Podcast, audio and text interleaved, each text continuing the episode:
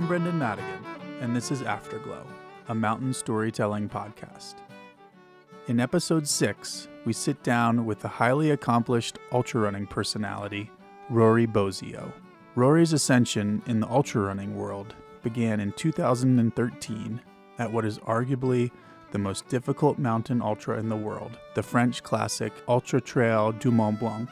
It was here that a relatively unknown runner from Tahoe City, California, smashed the women's record by over two hours and became the first female to ever place in the overall top 10. To silence any doubters, she returned for good measure the following year to win again, becoming the first woman to ever win back to back UTMBs. And while Rory has finished in second place at the famous Western States 100 mile endurance run, has run across the French island of Corsica, and won numerous 50 mile races across the globe, she is a person who is cut from a different cloth. She runs solely because she loves it and is a free spirit with a rarely seen zest for life. As you might guess, Rory doesn't follow carefully designed training and nutrition plans but moves in the mountains to her own rhythm. On race day, Rory decorates her outfits with glitter and puff paint and can usually be found singing dirty limerick like tunes at aid station stops. She's a fun loving person who was a joy to chat with.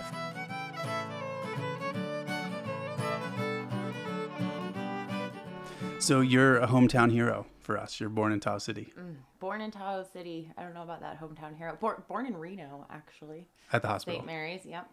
Um, but grew up in Tahoe City and haven't really left the area too much. Yeah, it's hard to leave. Yeah, it has a pullback effect.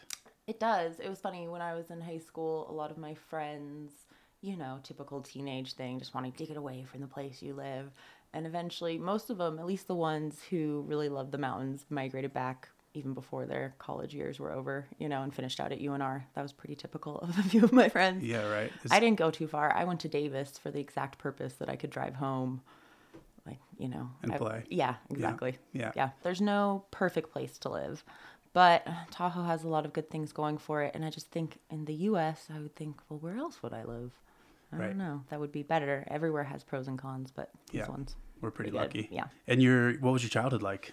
It was great. It was kind of the typical mountain Tahoe childhood, I think, from like what I saw how a lot of my other friends grew up is we were just really into being outside all the time. You know, it was one of those my mom you know, I wouldn't go back in the house till it was dark or dinner time.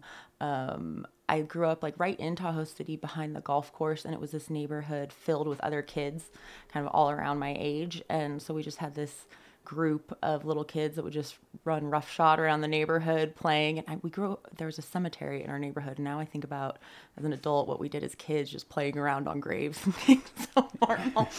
but um, uh, it was great. We were, I was, um, my family was, you know, really big into skiing and bike riding and hiking.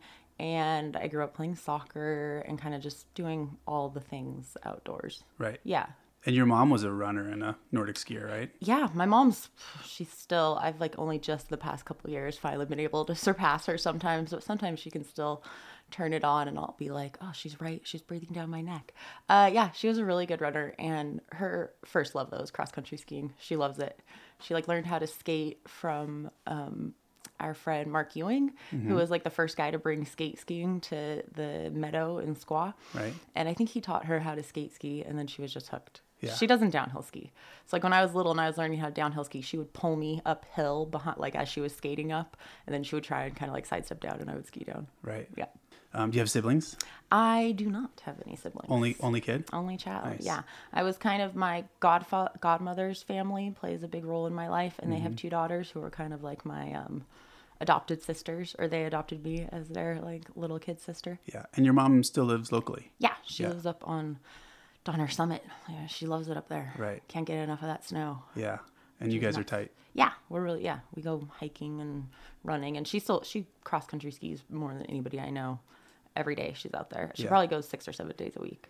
Who were your mentors growing up? I guess mostly just actually just the people in my everyday life because in Tahoe, so many, so, you know, people live here because of the lifestyle. So it seems like every other parent or, you know, person you meet in the community is just living the life that you would like to live when you get older. It's like having this really good work play balance where you know Tahoe is limited in the job opportunities um, but a lot of people figure out how to make it work even though it can be hard but then they really treasure and cherish their days off and make the most of them. And I think growing up seeing you know my mom and her friends do that and also have kids and all of this and then still have this really great life where they're incorporating their free time in the outdoors and in the mountains and just really living those days um, as I would want to live, you know? And so, um, you know, besides my parents, like a lot of my parents' friends, really, those were my mentors. And I grew up um, when I was about in middle school, we moved next door to Laura Deslauriers, Laura mm-hmm. Vaughn, the Deslauriers, two awesome people. Eric, obviously, and his brother Rob are like these storied big mountain skiers, you know, really pioneers. And Eric is married to Laura, who some in the ultra world will know her as Laura Vaughn. In the 90s, she was doing Western States and Hard Rock and Wasatch, you know, before it was really a big sport. And she was one of, she still, she amazes me with her ability to kind of just off the couch and go. You know, I mean, like trading for 100 miles is a big undertaking, but I don't know if she had just developed this base, you know, over years and years of doing it. And she has obviously a very high pain threshold. But I mean, she she like ran the Wasatch not too long after giving birth right. type of thing. It was like breastfeeding along the way. She's just tough as nails. Right. Um, so I grew up next door to her and my mom and I both thought that Laura was nuts for doing the 100 mile races. It was like, ah, why would you want to do that? But I loved I loved running. I ran cross country in high school and middle school and really liked it. And we would go running with Laura, just like on our backyard runs up to Page Meadows or whatever. And she just made it seem like no big deal to like do the longer stuff and really doable and it sounded pretty cool. So eventually that kind of like warned in my head as oh maybe this be an idea. Yeah. And yeah. she's your godmother is that no. No, no. Next, Who's door, your next door neighbor. My godmother's a woman named dizzy or that's what we call her. She's hilarious. Whenever I, I have all these funny little songs and stuff that i've learned over the years and you You've know nine, nine out of ten of them are from her. Right. Yeah. Okay, yeah yeah. So yeah. we'd like grow up hiking and we'd be hiking somewhere and all of a sudden you hear her voice in the back singing Stan Stan the Lavatory Man or something more inappropriate. Right. So, yeah. yeah. Laura has her own amazing story of yeah. life and, you know, struggle and kids and success. Right. But incredible. Um, I actually, as does Eric, two falls ago, I actually sat on a porch with Eric and his dad at Bolton Ski Resort, which oh, they manage yeah. uh, and had owned and then rebought. Amazing salt to the earth people. Oh, that must have been really cool. It was very cool. i have never hung out with Eric in Tahoe. I mean, of course, we know yeah. each other, but to hang out with him in Vermont with his dad was pretty special. Yeah, that's really cool. And I, I kind of, I'm always interested in mentors because somewhere along the line I read a comment that uh, this concept of we're an amalgamation of all the influences and experiences we've had in our life, and we bring that to everything in our lives work, play, relationships, everything. What does that concept mean to you? That's so funny because I was just thinking I was going to mention somebody else who I don't know if I would call him a mentor, but he plays a really big. He's a dear friend of mine who plays a really big part of my life and um, is also one of my favorite like mountain buddies. But when we go out to Tav, straight, mm-hmm. yeah. Um, and so when we go out in the mountains and we're just out running or skiing for you know hours and hours on end, he we'll get into all of these uh, kind of theoretical conversations or philosophical conversa- conversations about his take on life and things. And he's really taught me a lot over the past few years. But he also has this kind of theory about, as a person, how you should commit yourself to others. I don't know if I'm explaining this right, but like you should really be invested in like five people, let's say, mm-hmm. in your life. And that kind of goes back to like what you were saying. It's like this amalgamation and there are people in your life that have different influences. I would say Tav has definitely been a big influence. Yeah. He's just such a upbeat, positive guy, but um it's an understatement. Yeah, yeah, there's a lot of like thought and effort that he actually puts into that and mm-hmm. into his attitude and it's really interesting to talk to him and get a good perspective on things. Yeah because he can turn a frown upside down. Yeah, he's good. yeah, I'd like to have what he is on because yeah. he is just like wired for what sound. Air are you breathing? Yeah. yeah, he comes in the shop and I'll spend an hour with him, and he's just bouncing off Oh, the yeah. walls, looking at this, and then looking at something totally different. And he's just a wonderful person. Yeah, wonderful. But you've spoken openly, you know, about your father's struggles with PTSD from sounds like Vietnam. Mm-hmm. Yeah. Was that uh, pronounced in your childhood growing up? Yeah, uh, not for the first like ten or so years, but then he hit just like like a lot of them do. Something snapped, and he I don't know if he's ever really come back from that. And back then, that would have been like you know sometime in the '90s. PTSD was still. It, I mean, it was definitely in the atmosphere, but um, there was still so much research that needed to be, you know, done about it, and there was still so much stigma attached to it, and I think there still is. It's definitely come a long way. I think having something, someone close to you, go through something like that, it obviously creates a mix of emotions, especially when you're a child. Your abilities to handle it, you know, emotionally are different than if it, you know, if it happened when you're an adult. You know, you go through like just feeling angry and sad. I think at the core of it, it's just sadness, but that's still like a hard, hard thing to deal with sometimes. But it also gives you a really good um, insight into how you you never know what's going on inside of people right? And so it's like that's why like kindness is so important. It's like you never know what is going on in their head and what they're dealing with from the past or their present whatever. Um, so i think overall that experience just taught me and you know it's something i still need to practice you know is giving Everyone. people the benefit of the doubt you know If I'm not, if my history is correct, I think Vietnam ended in '75. Mm-hmm. You were born in '84, and so that must have been a long, hard road for him. Probably, I would imagine. I mean, I think you know now we know so much more about the I mean, they're all wars are horror, you know, horrible, but especially of Vietnam and what those soldiers went through, and it's not like they were coming back victorious and you know Celebrated. celebrated as in previous like in World War II the classic you know they're they're such good examples to bounce off of each other because they're so different and you know I'm still sure the soldiers back from World War II had you know obviously Baggage. horrible traumatic yeah as they would call it shell shocked yeah I think to me it's just it's a sad thing and it's something I wish that like our uh, institutions would do a better job at addressing and you know there needs to be some something better because I mean if when you look at like the homelessness problem in the country. You know, a lot, I don't know the exact numbers, but I would guess a large percentage are vets, you know, from whatever wars. And it's like, to me, that's just so sad. Right. It's like here they went, like, I would not want to go to war. Like, I'm glad there's not mandatory conscription here, you Right. know? It's like, I believe everybody should, you know, do stuff for their community and their country, but Killing or being killed is heavy. yeah, especially when you didn't sign up for it. yeah. So, Yeah, and I think too. I think there's less of a stigma now, but I mean, it's it should be the opposite treatment, right? right. People who go away who, you know, may or may not um, have signed up or or had another outlet in life, and that became their outlet, versus someone who jumped in full, you know, with full transparency and or desire to do so. I mean, th- those people should come back and not have to deal with PTSD Right. or you know mental health issues or you know rehabilitation that kind of thing and they should at the very least be celebrated right, Let alone, you know, job security if they're no longer, you know, in the service. All of these things it's just yeah seems so stressful. yeah totally it's sad it should be the opposite Yeah. Is your dad still in your life No. is he, is he alive I, yeah, he Yeah. is. Yeah, but no, no, he kind of just went away. Yeah, but my mom has a great uh, boyfriend. Well, now they're like domestic partners. They've been together 18 years. Um, this this Frenchie named Gerard, who I love. So it's really good. Mm-hmm. Cool. Yeah, yeah, he's hilarious. yeah Yeah.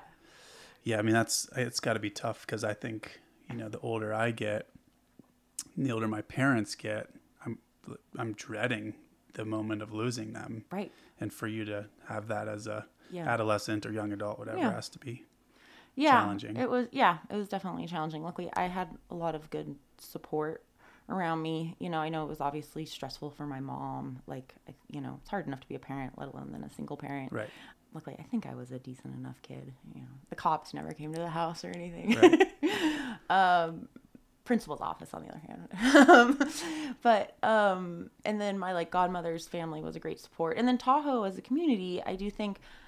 I don't know, one of the benefits of growing, and I guess like in a big city, you make your community too. But um, in like such a small town, but it seemed like my mom's friends and like our family friends were really supportive and great. So like a few different families that we've been friends with since, you know, before I was born, um, who really like stepped in and kind of filled gaps. And so I always felt like I had a lot of support, which I think is just the most important.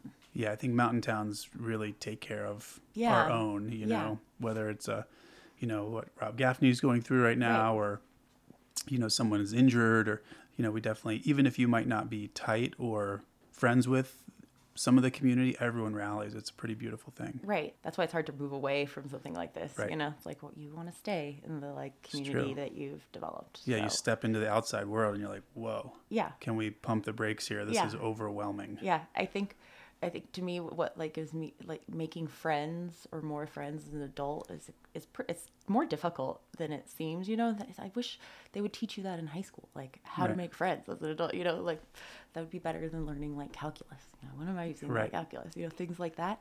So when I was younger, I just felt, you know, and it's like I was in so many, not so many, but like a lot of activities. Um, and the parents, you know, like whether it was like other soccer parents, you know, would really help out. And um, so it was just, it was a really great place to grow up Yeah. and have that support, especially in those situations. Very cool. You've written that running is the backbone to your life. Mm-hmm. Can you elaborate on that? Well, I think one pretty constant in my life is that every day I'm going to go for a run. Or then in the winter, it's different because in the winter I don't run, but then it would be a ski. It's just something that I feel like I need every day, like brushing my teeth. It's really, especially since I got out of college, I went to UC Davis for undergraduate, and then I had a couple years off where I moved back to Tahoe before I went back for nursing school. And in those couple years, it's like you're living up here, and I wasn't really into bar hopping. I'd done that enough, you know, at 18. so I had all this time where I worked as a waitress on the daytime. I would just start, um, I was starting to hike, and then actually it was Tav who encouraged me um, to like kind of just start running longer. And then he said, Oh, um, we should go do this 50K, the uh, Sil- Silver State in Reno. And I was like, Oh, that sounds great. So I had this like goal to train for. And just um, within that time of like training for that first race, I really just started to love being. I'd always we'd grown. I'd grown up like really hiking a ton. Like any vacations we would do was always hiking and camping. There were never hotels or like beaches involved. So I loved being outside, like on my feet. But I had never really considered you know running for that long. But then when I had that race to train for, I was obviously doing it a lot. Um, and I really just started to love it and incorporate it just like into my everyday life. It's just like, okay, what am I going to do with all my, with the free time I have today? I want to just be outside moving. Like I think movement in nature is just so great. It's like my favorite thing. Side note, I showed up for the 50K. Tav did not show up for the 50K. Sandbagger. yeah, exactly. Um, so it's really it's just something I've incorporated into like my everyday life, and to think about not doing it, it would be like, well, what would I do with all that time, with that time that I'm not out there? It's the way that I um, sort through, you know, my to do list. I do that all when I'm running, when I get creative, when I'm um, in college, I would use it as a time to study, kind of, because you know, and actually studies have shown this that when you're um, thinking about like you know whatever problem you're working on in school or whatever s- subject you're studying while you're running and i think they said also listening to classical music and like embeds the um, information more. So and it's just i don't know it's the it's what brings me like the most happiness i feel like. The best part of the day is always like Right. outside So it gives you balance. yeah Yeah. it's I'm probably actually a little imbalanced. like there's probably a little too much, um, and I've done that in the past where there's been too much of the like long runs or skis out. You know, a lot of time by yourself, and like I think that can be not great too. So I think I found more balance in it now. Um, but uh, yeah, it's still probably a little scales are tipped a little bit. Right. Yeah. Is it a spiritual endeavor for you, being in the mountains? I don't know if I think about it that way so consciously or um, with much intention. I think if I were to zoom out and look at it, well, of course, because without it, I feel like I would feel lost.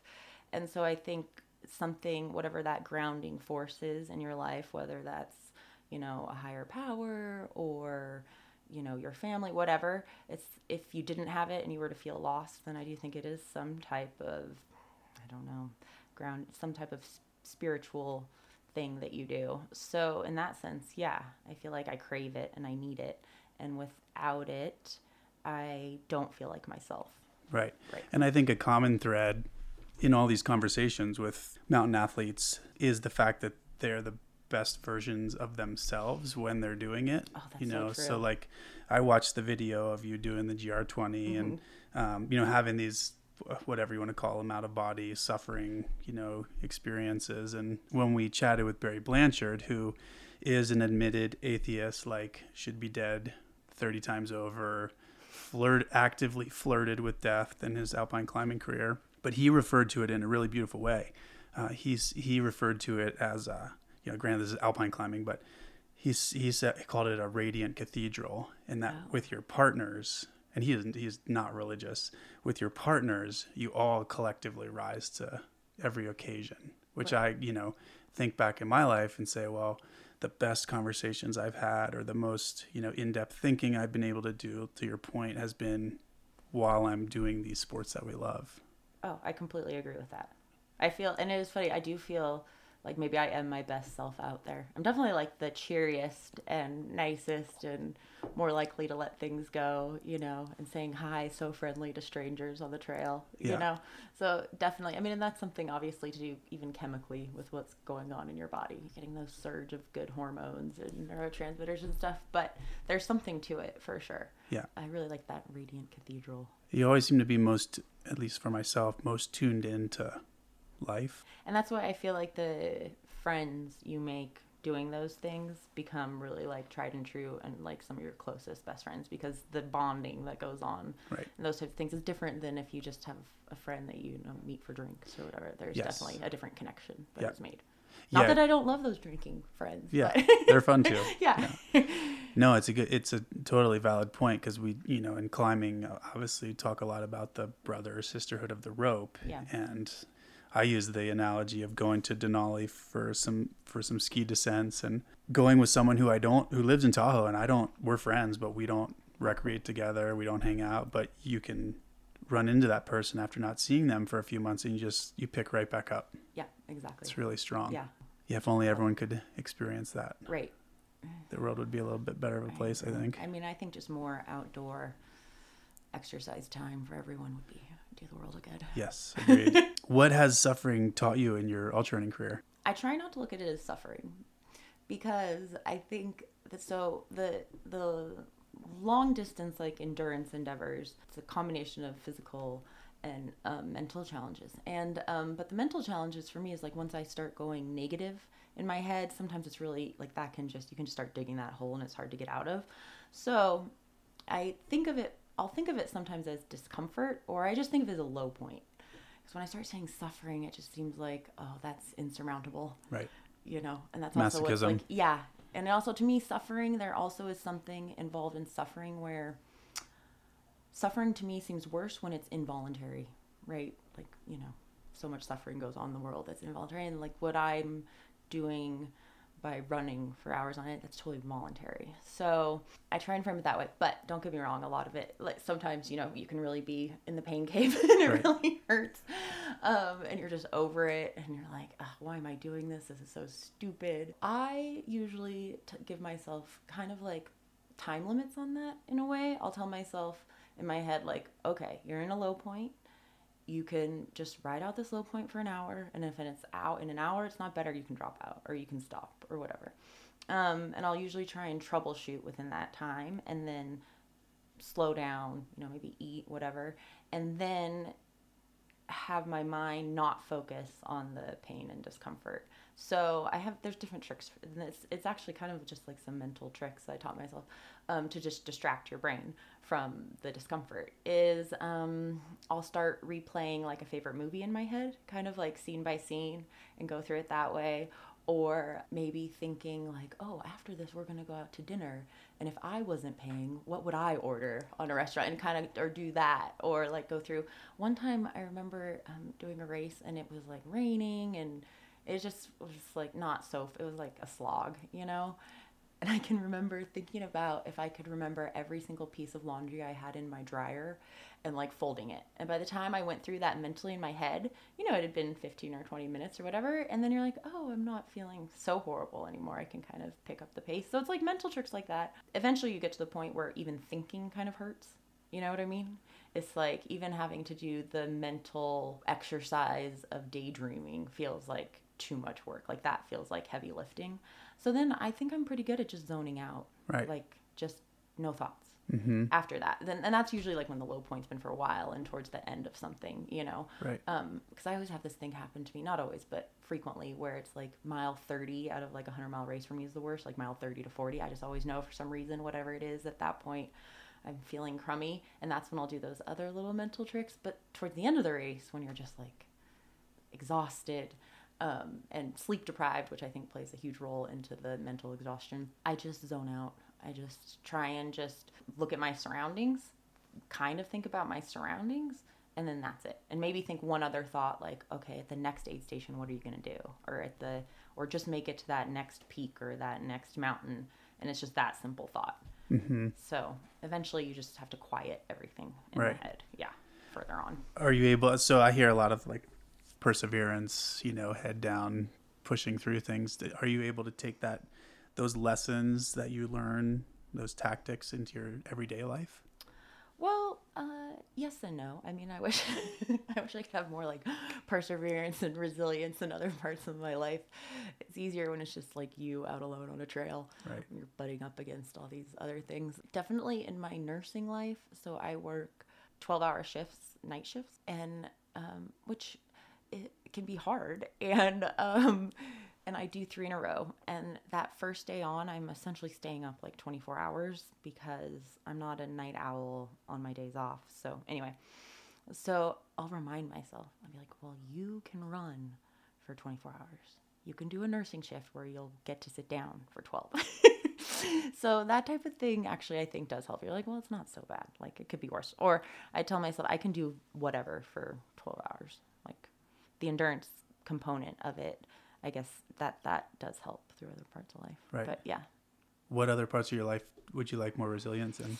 I guess I would actually like a little bit more. Maybe it's the diligence that I brought to that that I brought to some like running and running preparation, and I, would like that in other parts of my life. Like I've been trying to brush up on my Spanish, or you know, do this certification course for work. And it's like, why can't I have the follow through and determination for those things as opposed to some silly little running endeavor? Right. you know? Probably because running's more fun. Right, exactly. yeah. I've watched the the sport, you know, mm-hmm. of ultra running boom over the last 15 years. And this is a generalization, but it seems to me, you know, from participating and then, you know, living in that world that many elites are are have a finite career. Like through, it seems to be three years, and people will boom, and then they're kind of done and dusted, and you don't hear much from them anymore. But you defy the trend. Why do you think that is? Oh, I don't know if I agree with that. I definitely feel like I had some like four or five years ago. I was maybe more in peak race shape or had a little bit more motivation for races and now like UTMB years yeah 13 14 yeah and now I kind of have shifted the focus, as I think probably a lot of runners do, or maybe this is just getting a little bit older. I just like big, long things that are not races, big, long endeavors. Those just days when you like get back to the car, your house, whatever, and you're just exhausted, but like in such a good way. I think I, I do have kind of a theory with no evidence whatsoever that um, the average person has a certain number of like ultra races in them before it's like you really are getting diminishing returns and you're doing you know maybe some long-term damage to your body. 100 mile races are tough obviously and even though i feel like i i think and i think this just happens with experience i feel that i'm able to recover faster than i used to from like from a 100 mile race you know? Like i'll be running back sooner but i still feel like i'm dragging that invisible piano behind me. Um, and so they take a lot out of you. So i think what happens what you see in the sport pretty typical is somebody come you know gets into ultra running does re- does well you know they're good at it they they have you know whatever they're adept at it. Then you kind you get hooked to that feeling of oh i want to do more races it's going so well.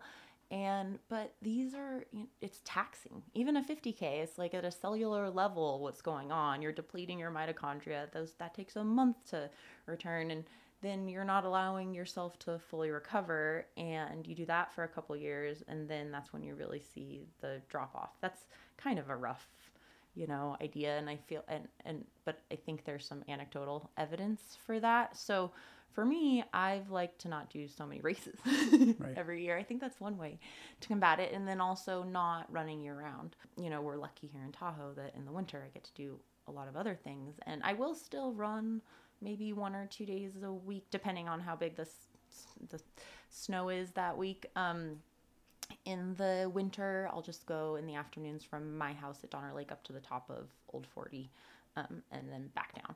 But um, and that's more just at sunset because you know that wanting to be outside at sunset thing. But that'll keep you know the tendons and ligaments for running kind of kind of going. But I don't run year round, and so that's where I think you see this kind of burnout happening. And I just think there is a limited number of times you can go out and run, especially the hundred milers. well, and I think it takes a little bit different toll on the body than say you know climbing or maybe even arguably skiing and whatnot. But what i really respect in our outdoor space you know ski run climb is when athletes have a tremendously successful career but then start to evolve you know because they realize that well maybe i'm not going to be a sponsored athlete my entire career. Or you know so you take someone like you know emily harrington who was a rock climbing phenom as a child yeah. and who now has evolved to a big mountain climber and skier and and continues that evolution. I'm always interested in people's takes on that. Well, I, I think um, that it's it's kind of natural for that to happen in a way, and I think if you want to stay in your sport and stay interested and motivated and still, you know, feel whatever the equivalent of butterflies are in that sort, is you need to kind of mix it up and and and change it up and find new new little mountains to conquer. For me and for a lot of people in ultra running who still um, you know, I don't love racing, um, but I love running. And even if I never did another race in my life, I it would not fundamentally change how, how much like the the amount of time I run or how I run. It would change it a little bit. Like I would never have to do intervals again. Not that I ever do, but I definitely wouldn't. I wouldn't have to feel any guilt about that. um, but other than that, I mean, it's just such a true love. And I, I'm sure Emily feels this way about climbing, and so many other people do. Is that when you find that true love, you'll just find different ways to, to do it and to stay interested in it and to switch up the focus and to, to find, you know, whatever whatever you felt that initial time when you went out. Yeah, and so for me, that's definitely um, doing just you know longer trail runs, like the thing I did in Corsica, and that's like those type like what people call like little projects. That um, it is exciting, especially too when all of it's just on you. All the planning is on you. It's so easy to show up to a race. It's just you know essentially a long catered run, which is so nice. it's like it's easier than going out on your own long trail run. So you don't have to worry about the food. So easy. Yeah. And it's all marked. Mm-hmm. So I think doing that longer stuff is a good way for me to tackle the sport from a different angle. You know, obviously you're an innately gifted athlete, um, and then you've compounded that by training, you know, practice. But I think what I like about your approach is you keep it fun. You know, you're very open with the fact that you're not doing these races for an ego uh, component. You're doing it to have fun, and you know, I think just by doing that and not maybe over racing or whatever, you've elongated your career. I hope so, or at least elongated how long I can keep running at this whatever rate I'm going at, um, time, whatever time, how much time I'm wasting in the woods every week. Um, it's funny you say that th- the thing about the ego, and so that it was definitely a lesson I had to learn because. Well, I, and I should sorry to interrupt you. I yeah. should qualify this by telling people who are listening, like you're an international running star. that's safe to say. I know you might not like cop to that, but you are you know, having won UTMB two years in a row, placed in the top 10, you know, like those are major, major accolades. Oh, thanks. Um, Second at Western States, uh, right? Yeah. And well, so one year at Western States where I learned the thing about letting go of the, you know, ego gratification that comes with racing um, and instead really trying to shift the focus and this is something also tav has taught me um, about really just loving like having that pure love for it um, and feeling just so much happiness and joy, not like it's a chore and something you're being forced to do, is I did, it was my fourth year doing Western States. It was 2013 and it was really hot. And I hate the heat to begin with. I'm a baby about it. I get worse as I get older, but it was like the second hottest year on record. It was uh, just Miserable. miserable. And like halfway through the race, I am like not processing any water. I look like a puffer fish. You know, it's just it's horrible. And I'm just feeling awful. And I finished the race. And it re- it wrecked me. Like I was so mad at myself because the next like three weeks in Tahoe were so nice and I had some time off of work and I had friends in town and here I was just with that imaginary like two pianos behind me, like a grand destroyed. piano, just destroyed. I lost nine toenails during the race. Well, I didn't lose them. I know where they went, but um, it was awful because of all the water weight I had gained. And I looked at that experience and I was like, okay, why did I feel like I had to finish? What was that? Like I I felt that, oh, I had all these friends and family who were there who had put in so much time and effort and energy into coming to watch, and it would be so disappointing for them. And, um, well, I do think that should factor in a little bit. Like sometimes that can make you dig a little deeper, you know? In other cases, when you think that, okay, am I really just doing, am I damaging myself so much that, you know, the next month or however long is just going to really stink for me? Is that worth it? Do I need to finish just to feel good about myself? At this point, I had already, I, it might be different if it was your first and maybe what you're thinking is just bucket list type of thing. Like you're just going to push through. And I have total respect for that. But I also think, especially in ultra running, people feel that they have to finish.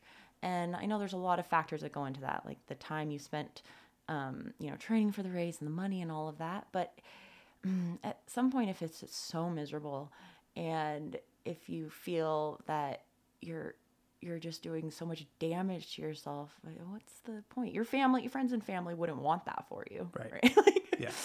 And so I really thought about it. I was like, would I need to do that again? I already proved to myself that I had, was able to run 100 miles.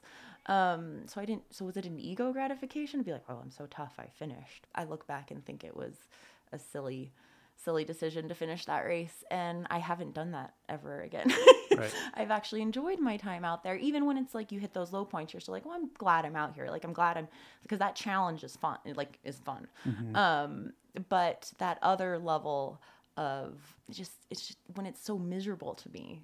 That's why I'll never do a hot race again. I'll never go to the jungle. Like Right. those No just bad I don't need. Yeah, no bad water. I don't. You know, I don't need to prove that I'm like tough as leather. So Well, I think you proved that. Yeah, but it's, no. I think it says a lot that you can make that, um, you, you can draw that uh, correlation, you know? yeah, but it it- took that horrible experience to learn it. right but there's a lot of people in the sport who just you know they're very eh, dropping from a race is very anathema and you know you hear a lot of elites say well i'm gonna walk it in Yeah. you know even if it's miserable but yeah i think that can go both ways Right, I do too. And there's been, you know, I've finished a race where I essentially had food poisoning, and but I was still really kind of liking it, even though I was going so slow. So I finished.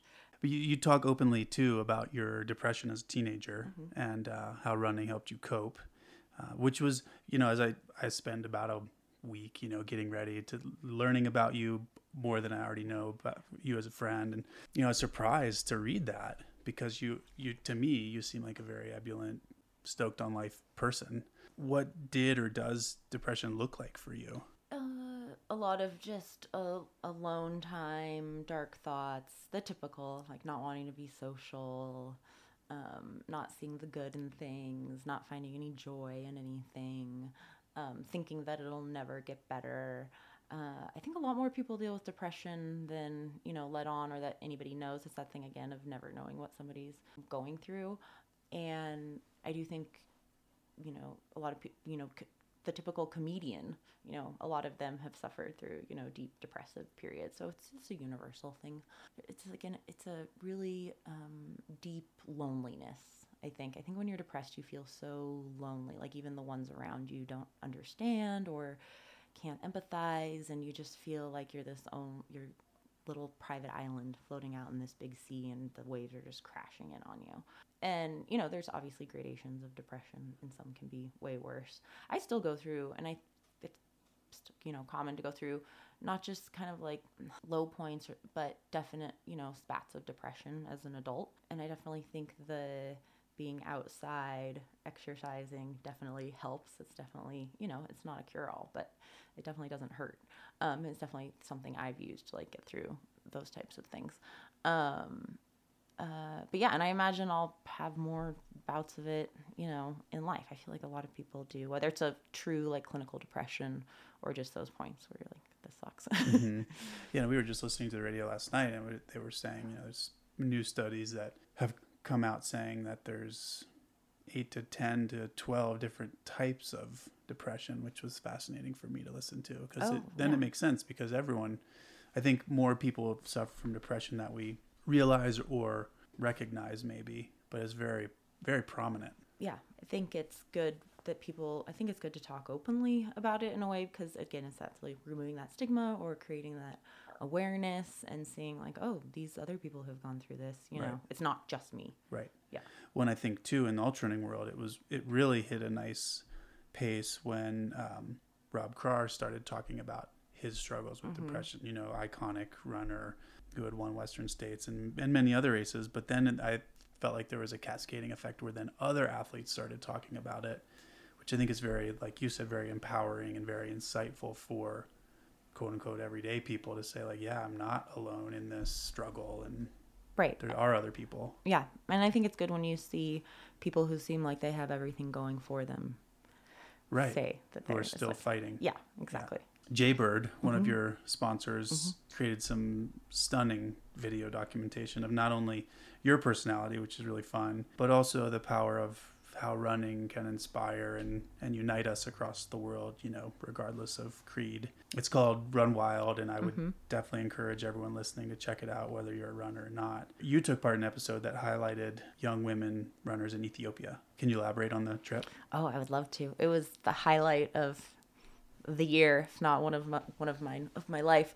Um, yeah, the Jaybird Run Wild series. It was so cool to be a part of that. That was all um, a collaboration between Jaybird and Camp Four Collective, and their work. I think is just Gorgeous. you know yeah it's spectacular so you always know you're in good hands so yeah a group of us a small group went out to um, this little village um, little, it's like a three or four hour drive outside of uh, Addis Ababa um, called Bokoji. And this town is actually like world renowned for being, um, there was that little documentary, um, what was it called? Runner's Town or, I don't know. Gosh, Town of Runners? No. Village of Runners. Oh, but it played it on the history of the runners. yeah, right? and so it's um, there. He doesn't really. I don't know if he still kind of coaches anymore, but 10 years ago or so this they just call him coach had developed this really um, elite um, uh, running program in this small little village of Bokoji, and he was just putting out all these insanely good runners. Then this town became known for the amount of high class runners, world quality runners it puts out.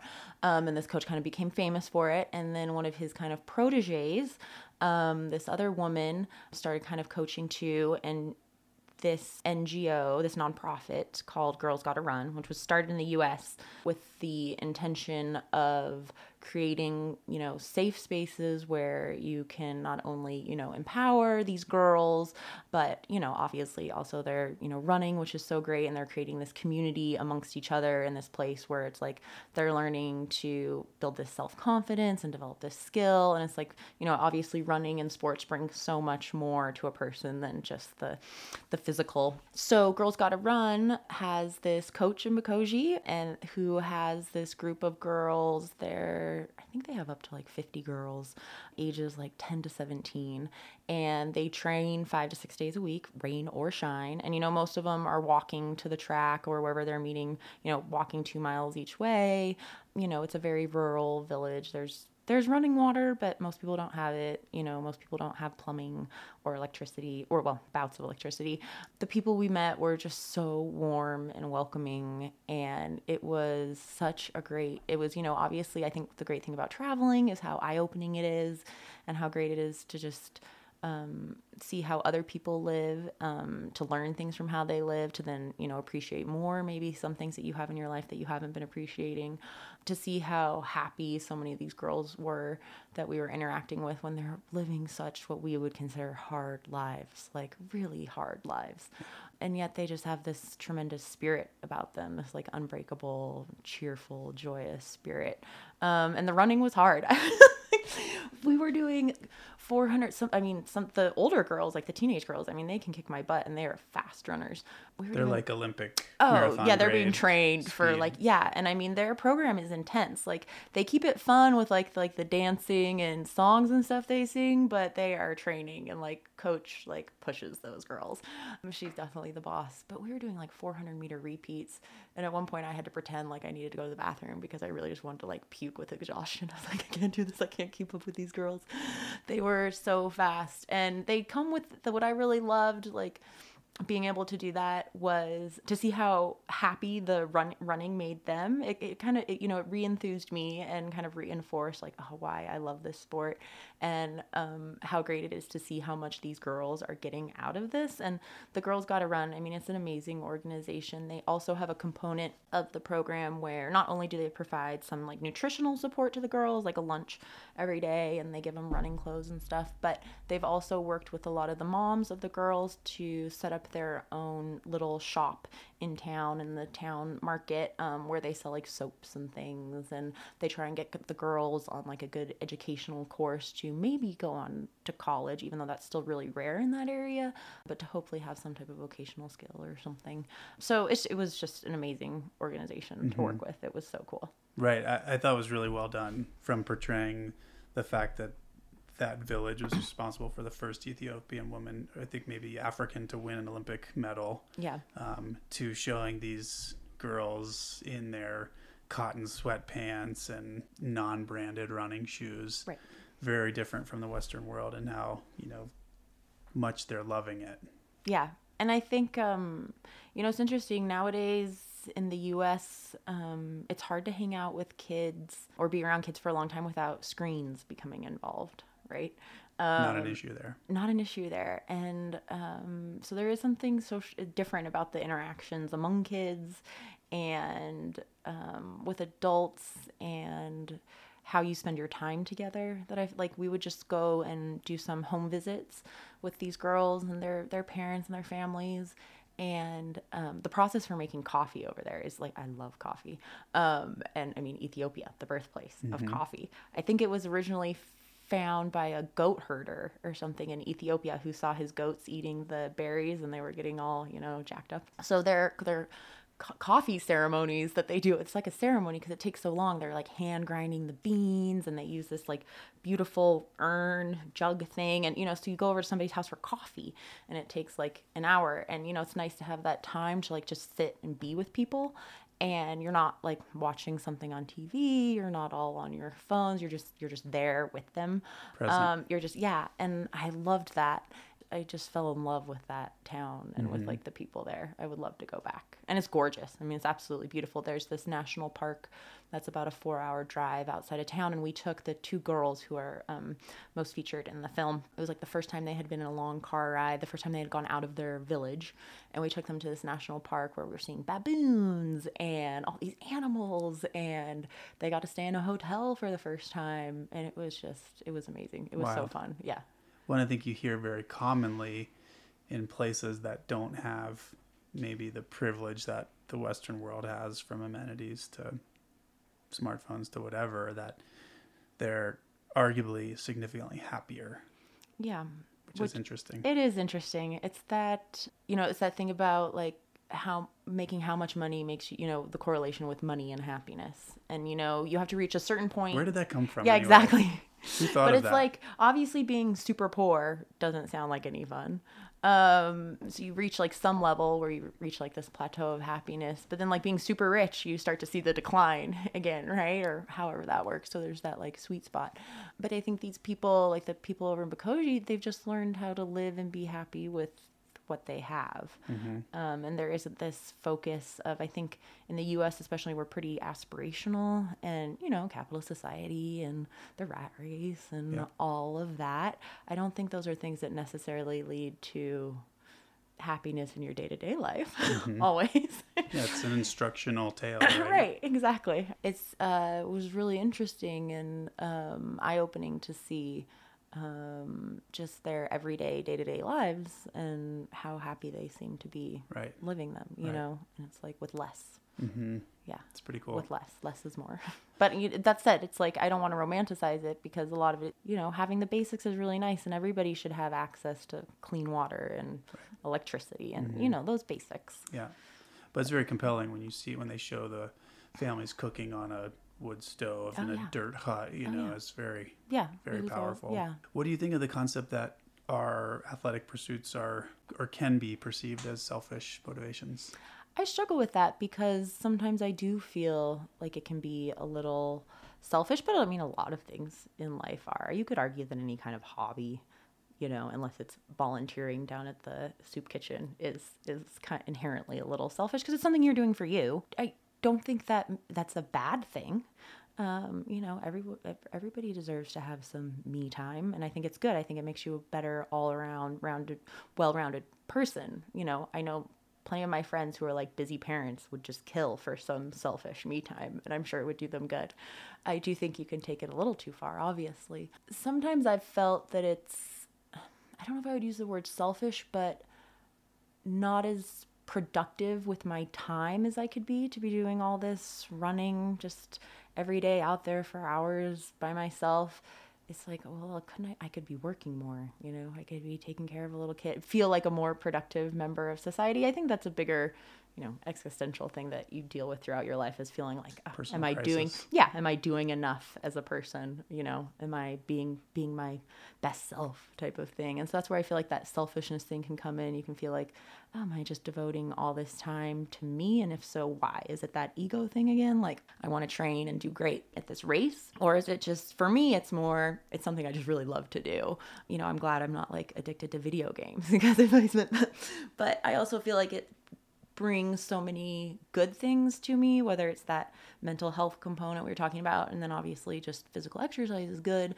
But I feel like it does make me a better person when I go back to my life. I'm able to interact with my loved ones and friends and family on a better level. Then I need that release. That said, I mean, there are i do feel sometimes like a little bit selfish when in the past i've taken off for like an entire summer and ignored my responsibilities back home to go air quotes train for a race you know when really the race was just the excuse to justify all the time i wanted to spend over in europe so in that sense that's a little selfish Yeah. yeah Well, I think I and I struggle with it too. I think every athlete, well, hopefully does. But I think there's there's a few ways to look at it from from my brain. It's like one is, yeah, I'm doing something selfish for myself, but you're allowed to do that. Like everyone has can make that choice in life.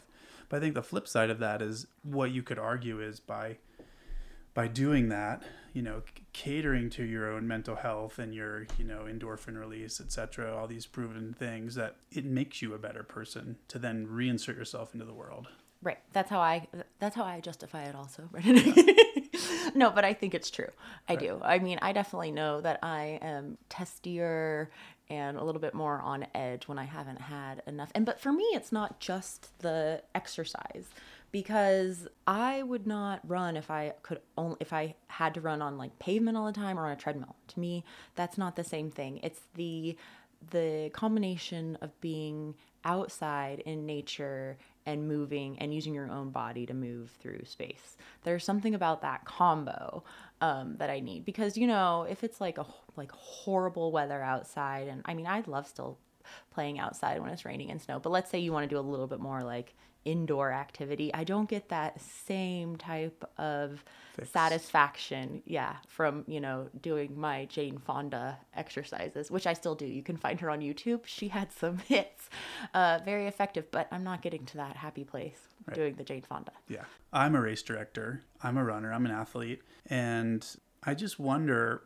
you know, the way that maybe it's just becoming older. I would like to see our sport become more of an agent for change. You know, I mean, personal records, FKTs, bucket list destination races, which help me make a living, you know, admittedly. Um, those are all great. But do you think running has the capability to make, you know, to cultivate a change for the better in the world? Or should it? Oh, I think I definitely think if it can, it should. The one thing about running, obviously, it's universal.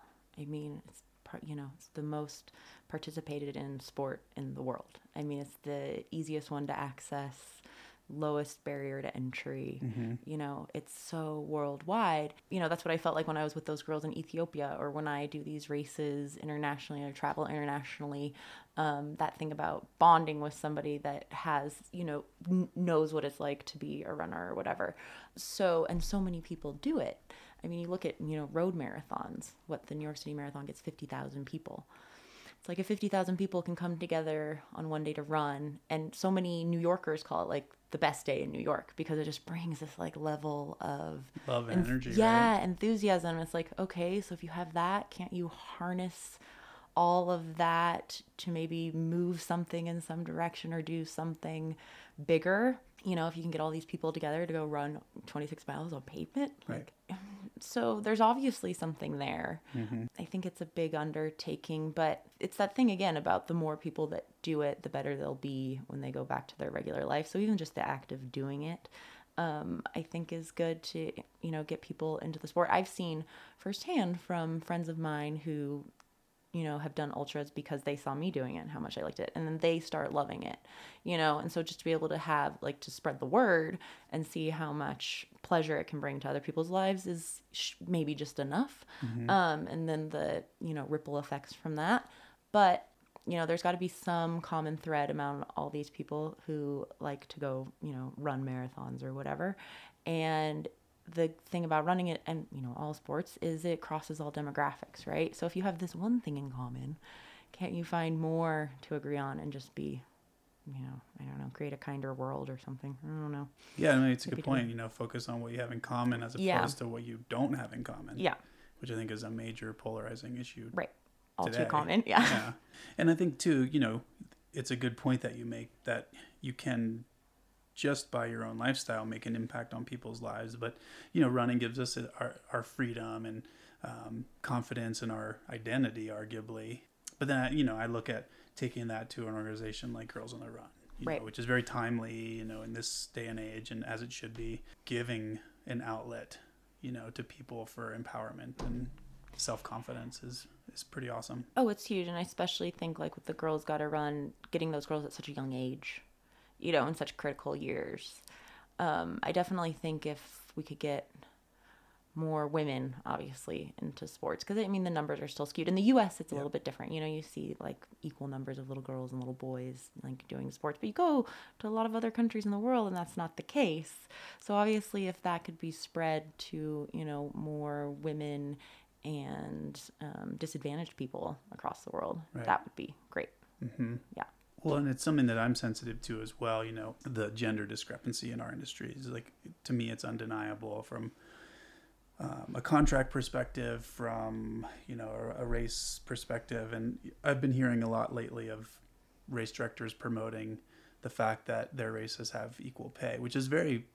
I mean, I was to be honest, I was surprised to hear that kind of thing. Not because of people are getting equal pay, that, but to me, that's just a given I feel the same way. like what why why do you need a pat on the back for for doing what is the right thing it's just very interesting to me I said that exact same thing. That's so funny in like another interview I did a couple weeks ago with iRunFar, and I said same thing. It's nice. It's it's great that it's equal prize money, but that's the de- that should be the default. Yeah. Like that's just how it should be. It's like you know giving a parent you know props on the back for actually being a parent and not being a deadbeat. It's like well no, that's the responsibility. like Right.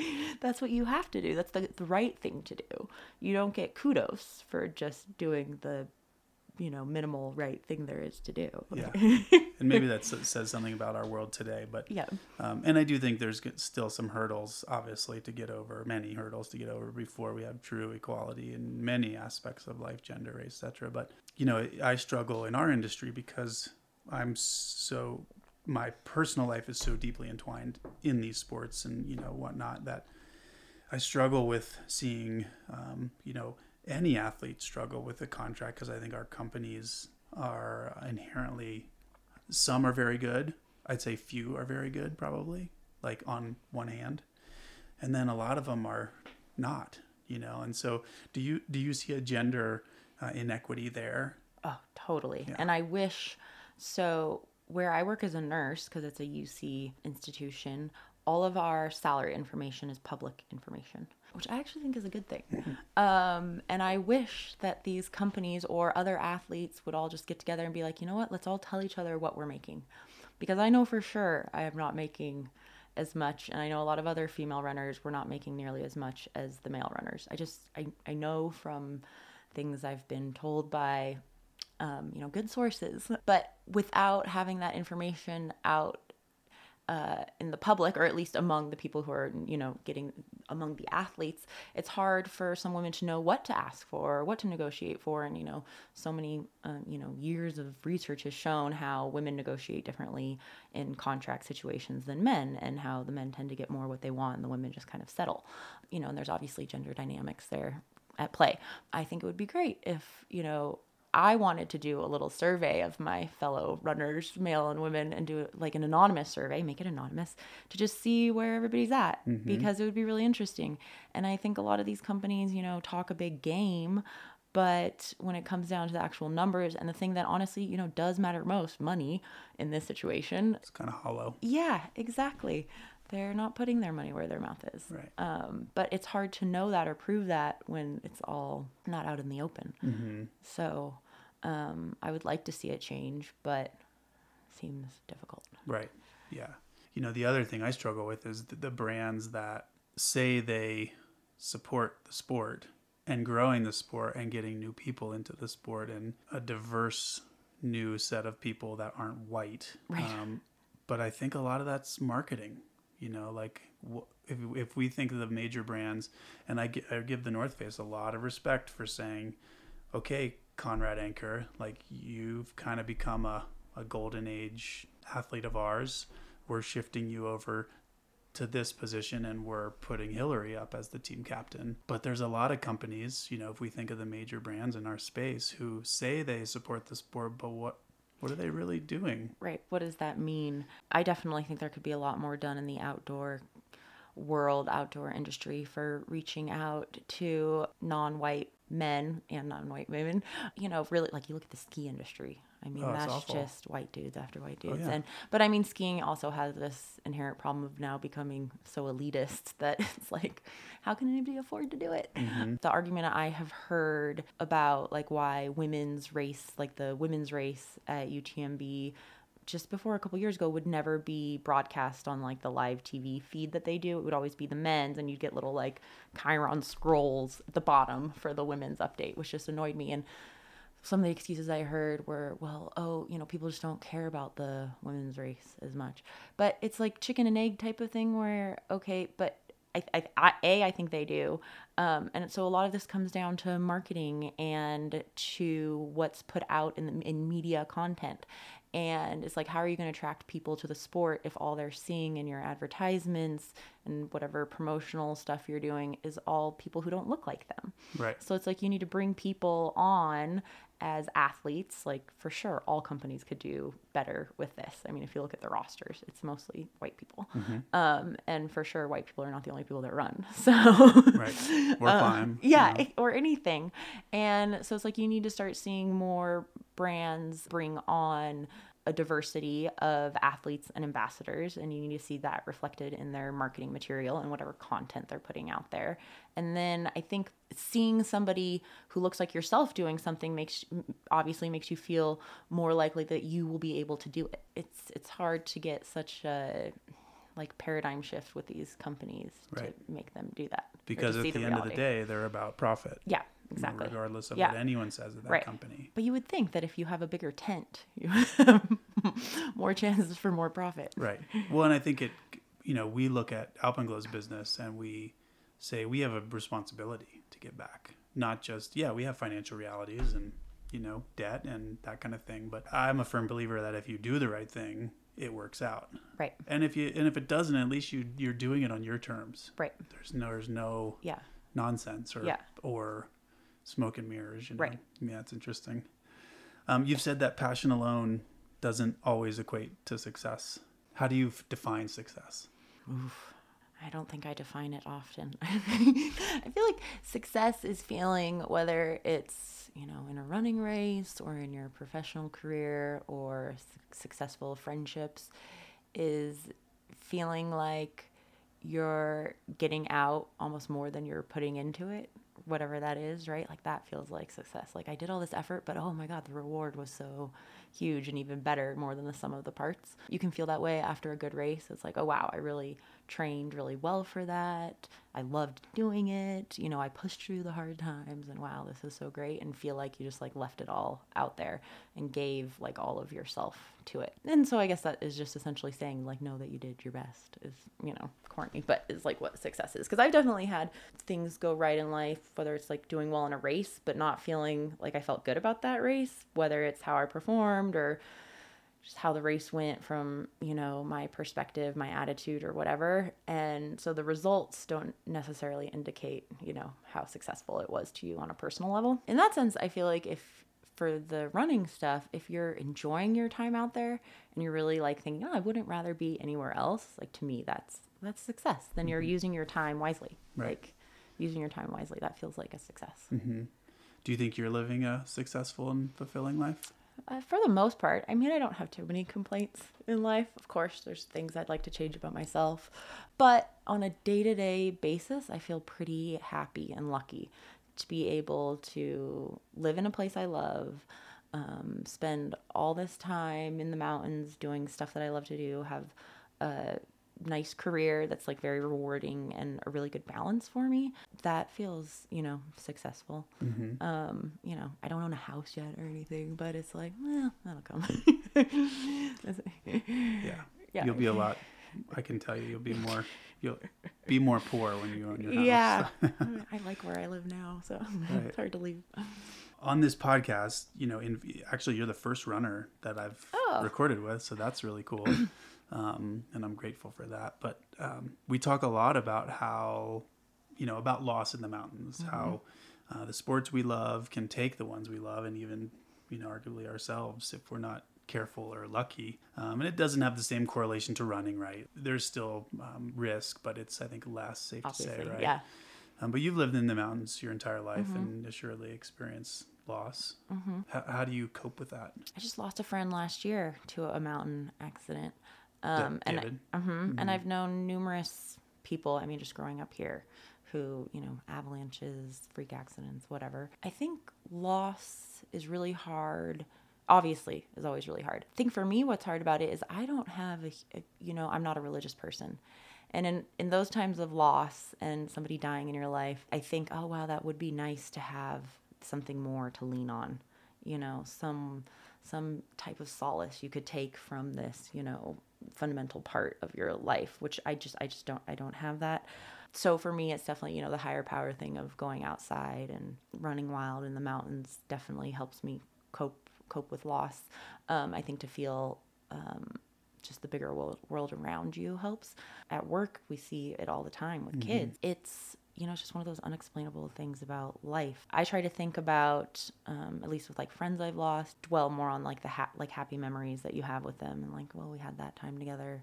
Um, but it's so hard because you think, well, we won't get that time in the future, and you know, this person got gypped, and you mm-hmm. know, it was like a life cut short. We have this, the society tendency to think like, well, you should move on, and you should um, especially like people you know who are super close with somebody who they've lost. But you know sometimes that lo- obviously that loss hangs with you for your life and it's okay to acknowledge that and be like no it always just hurts.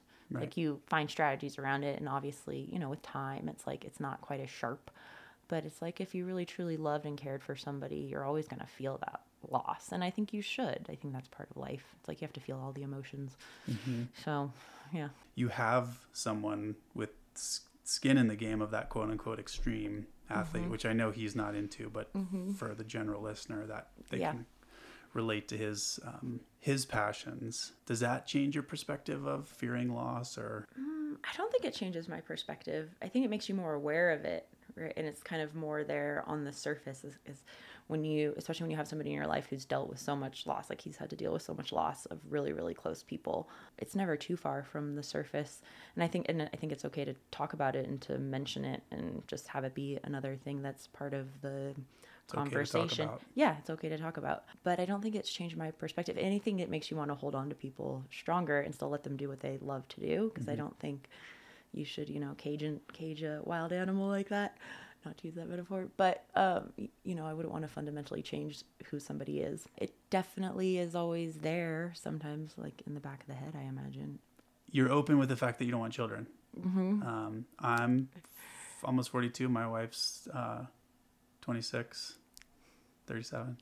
Um, and we struggle with the issue. And, and I, you know, I've, we always get um, not offended, but annoyed when people say, well, when are you having kids? Right. You know, I think it's kind of intrusive and rude Yeah. um, for a very intimate Right. question. Um, is there any reason you don't? It's very kids? also very presumptuous, right? That like Right, you're which I you're guess my missing, question is too, Yeah, but yeah. which you're you're missing. I think Right. I- Yeah. Why aren't you? Yeah, exactly. you? Yeah, exactly. What's wrong with you? As opposed to like, well, this is just another way to live. It's it's when I would tell. So where I work at, as a nurse, you know, I'm surrounded by all these women a lot who have kids, and I love it. For, years, they go, "Oh, when are you gonna have kids?" And I was like, "Well, a, I'm you know super single, so that's not gonna happen." Um, this was back then, and um, I'd say, you know, I don't think I really want them. And the typical response would be like, "Oh, well, it's different with your your kids." You know, you'll you'll you'll love kids when it's like your own kids. Meaning not the kids in ICU. Yeah, yeah, exactly. They're like, oh, well, it's different when it's your own kids. Like being a parent, you can do it. And it's funny. I would never say the opposite to somebody like who's pregnant. Like, oh, well, you know, might not turn out well, and you might not love that kid or whatever, Right. right? Um, I kind of go back and forth, but no, I'm pretty firm. I don't. want, I don't see myself as a mom. Right. and I could see myself definitely doing um, uh, the foster care route, um, or maybe even like adoption down the road of an older kid, because I think that's like there's desperate need for good foster parents, and that whole the whole foster care program, especially in California, is just bananas. Yeah, Yeah. bananas. Um, and those kids need support. Um, but I, I do, it is kind of a rude question or the way people approach it. Um, but I try not to be rude, to, you know, too rude back Right. or whatever. Yeah. It comes across as a bit rude for sure, but I think it comes from a place of care and love ultimately. Right. And Totally. sometimes we can't verbalize our thoughts, you know. Yeah. And I love kids. Obviously, like I work with kids. I love kids. I have so many people in my life who have great kids. Um, but I like being the auntie role. I think it's fun to like take care of them, spoil them, teach them some bad tricks and give them back. Right? Feed them ice cream for breakfast. Yeah, exactly. It's a question I ask everyone because everyone that we chat with is so accomplished and so driven in their sport, you know, so to speak. What would you do if you couldn't run? And would regular life be enough? Just me. I could I hike? if I couldn't run, I'd just probably find some other outdoor activity. Rollerblading, it's making a, a comeback. Is. I would not roller ski. I grew up having to do that, and that's just the dork. That's why people think Nordic skiers are dorks, is they see them out roller skiing. They're like, "What?" Uh, I would not do that. Um, I think let's say if I if I had like no physical outlet, I think because if I think if I like lived in a city, you know, I'd probably run less and maybe do like a little more yoga and maybe go to some of those spinning classes or you know find some other type of thing, uh, some type of other physical exertive outlet. I like being creative, so I think I could tap into the creative part of my brain a little bit more. I mean, I can spend hours and hours decorating things with nail polish. I think I could take that to a more advanced, mature level, you know? So, you know, artists seem to spend a lot of time just kind of wasting time doing what they love, which is essentially how I feel about running. So I think I could get into some more creative stuff. Brush up on that Spanish. Right. Yeah. And in in one of the the Jaybird video that highlights, you know, you personally, um, which again I think is really well done. Um, it's referencing your successive victories at UTMB, which is, you know, arguably the toughest hundred miler in the world um, in 2013 and 14, and you came out of nowhere.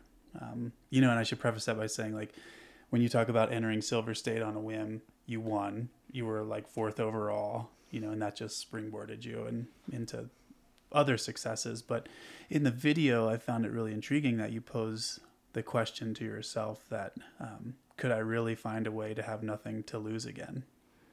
And I thought that was really insightful. Have you been successful in that light? I don't think so. Maybe not yet. No, I think there's like a couple bigger things I want to tackle that scare me a little bit um, and will definitely require a lot of prep and follow through and um, diligence.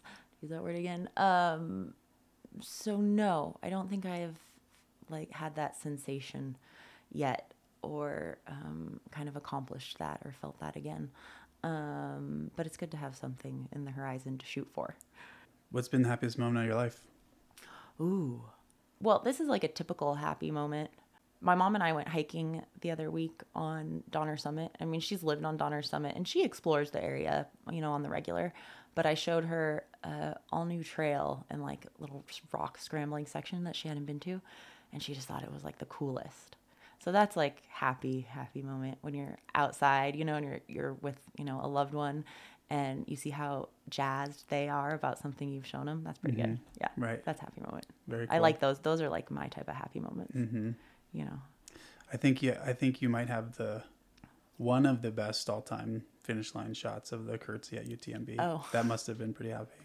Yeah, that was. Although at that point you're so exhausted, um, and it's just like you're just so depleted that the emotions are almost dulled in a way or something, or they're not quite as acute as you would think. And like I don't really remember that at all. Um, because you're just so out of it that like it's like the memory doesn't implant or something because you're not taking anything really in at that moment.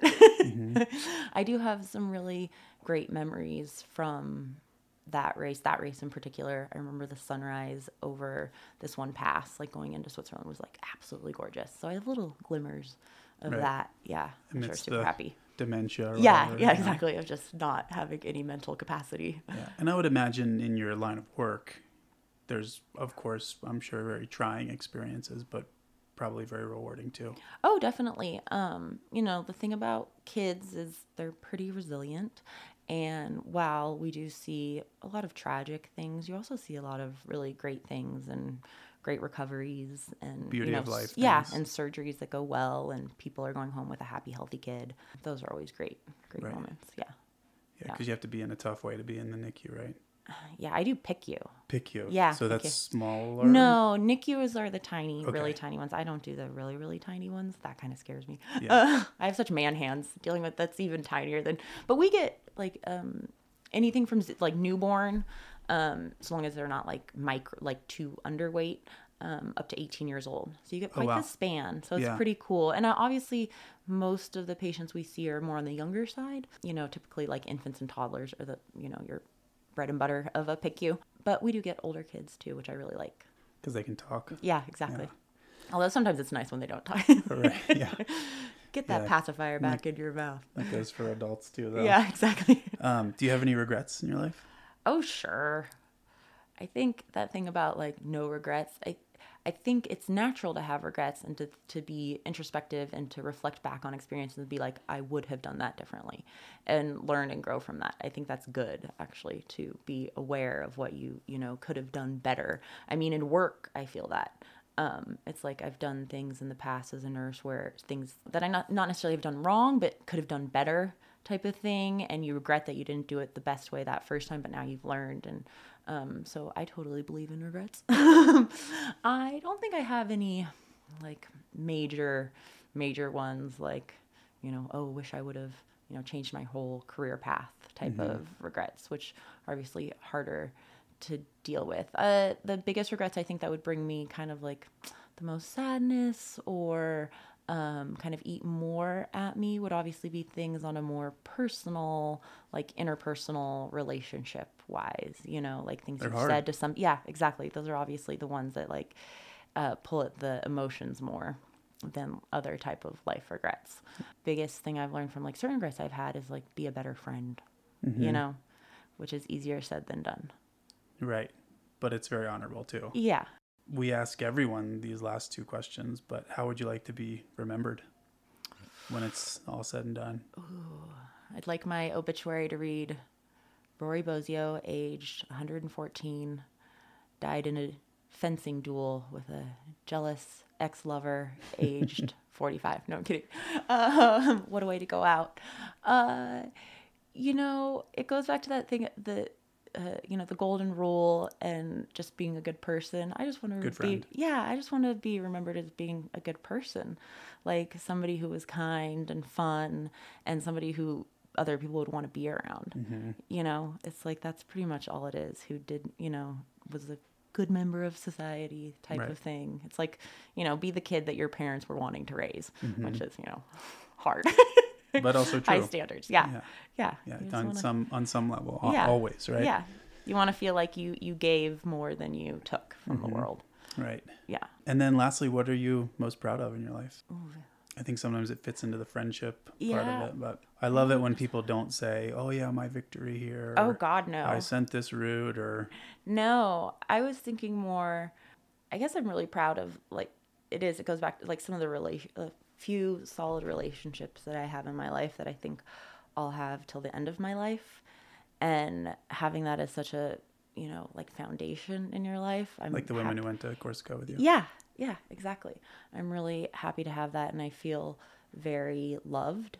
Um, and I feel uh, like I have a lot of people in my life that I love. And I mean, at the end of the day, that's all that really, you know, that's all it comes down to.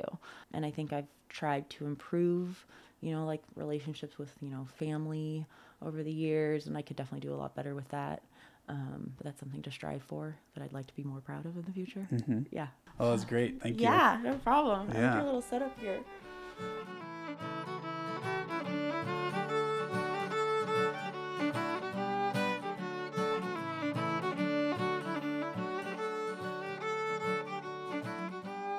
Afterglow is recorded at the Pink Palace Recording Studio on the west shore of Lake Tahoe. Afterglow's production staff is a team of three myself, sound engineer Miles Heaps, and producer Kristen Hannah Madigan. The music of season three of Afterglow is provided by the talented Old String Duo. Make sure to check them out on Instagram to enjoy more of their work.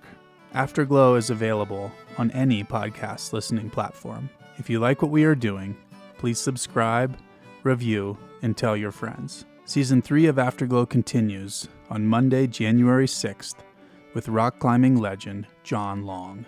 The musings on life and a retrospective on the Stonemaster era by this great personality is not to be missed.